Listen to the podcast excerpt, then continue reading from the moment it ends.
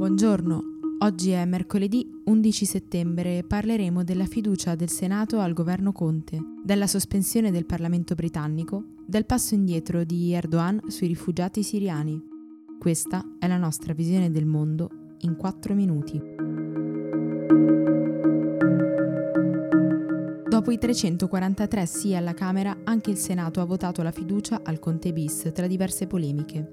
Il dissenso più esplicito è arrivato ovviamente dai banchi della Lega, da cui si sono levati cori e accuse.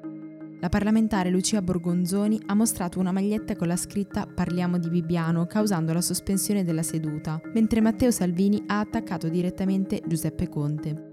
L'ex vicepremier ha parlato di governo Conte-Monti, ha accusato il primo di essere incollato alla poltrona come una vecchia mummia e di essere l'uomo che sussurrava alla Merkel. A parte gli insulti però, pochi i contenuti del suo discorso, che suona peraltro fuori luogo pronunciato da chi ha sfiduciato il governo in prima persona. Intanto dall'Europa è arrivata la conferma della nomina a Paolo Gentiloni come commissario agli affari economici e monetari. Dovrà collaborare moltissimo con Valdis Dombrovskis, ha dichiarato la presidente Ursula von der Leyen, riferendosi all'ex primo ministro lettone nominato vicepresidente esecutivo per l'economia. Ha poi aggiunto che la scelta è caduta su Gentiloni perché sentiva il bisogno di avere punti di vista diversi. È stata una notte drammatica per la politica britannica. I parlamentari hanno rigettato per la seconda volta la proposta di elezioni anticipate, mentre il premier Boris Johnson ha ribadito di non avere alcuna intenzione di rimandare ancora la Brexit.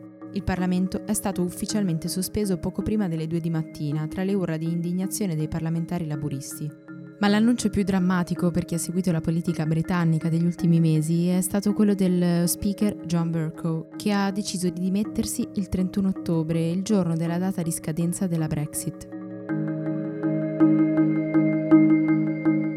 La Turchia sta forzando migliaia di persone a lasciare i campi di accoglienza delle città più grandi, trasportandole al confine con la Siria in bus e camionette della polizia. Il presidente Recep Tayyip Erdogan vorrebbe che i rifugiati tornassero nel loro paese d'origine e fossero accolti nella parte di territorio controllato da Stati Uniti e alleati curdi. Se così non fosse, ha dichiarato che ripeterà ciò che ha fatto nel duemilaquindici, ovvero spingerà centinaia di migliaia di persone a migrare verso l'Europa. Questo nonostante i sette miliardi che da allora l'Unione Europea ha dato alla Turchia per controllare il flusso migratorio. La Ocean Viking, la nave di S O S Mediterranee e Medici Senza Frontiere, che domenica aveva soccorso cinquanta persone, ne ha salvate altre trentaquattro. Ora attende l'assegnazione di un porto sicuro, nonostante abbia già inoltrato richiesta a Malta, Italia e Tripoli. Anche se in molti hanno già accusato il governo di mancanza di discontinuità per il caso della Alan Kurdi, in realtà bloccata dal centro di soccorso per un divieto firmato da Salvini il sei settembre, sarà proprio questo della Ocean Viking il vero banco di prova della ministra Lamorgese.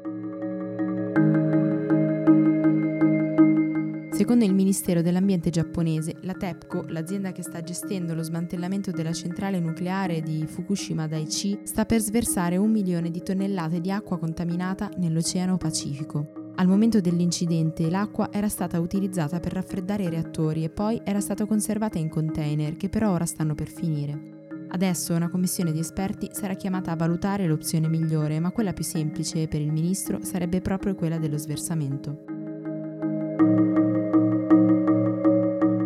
Per oggi è tutto, da Antonella Serrecchia e da Rosa Uliassi, a domani.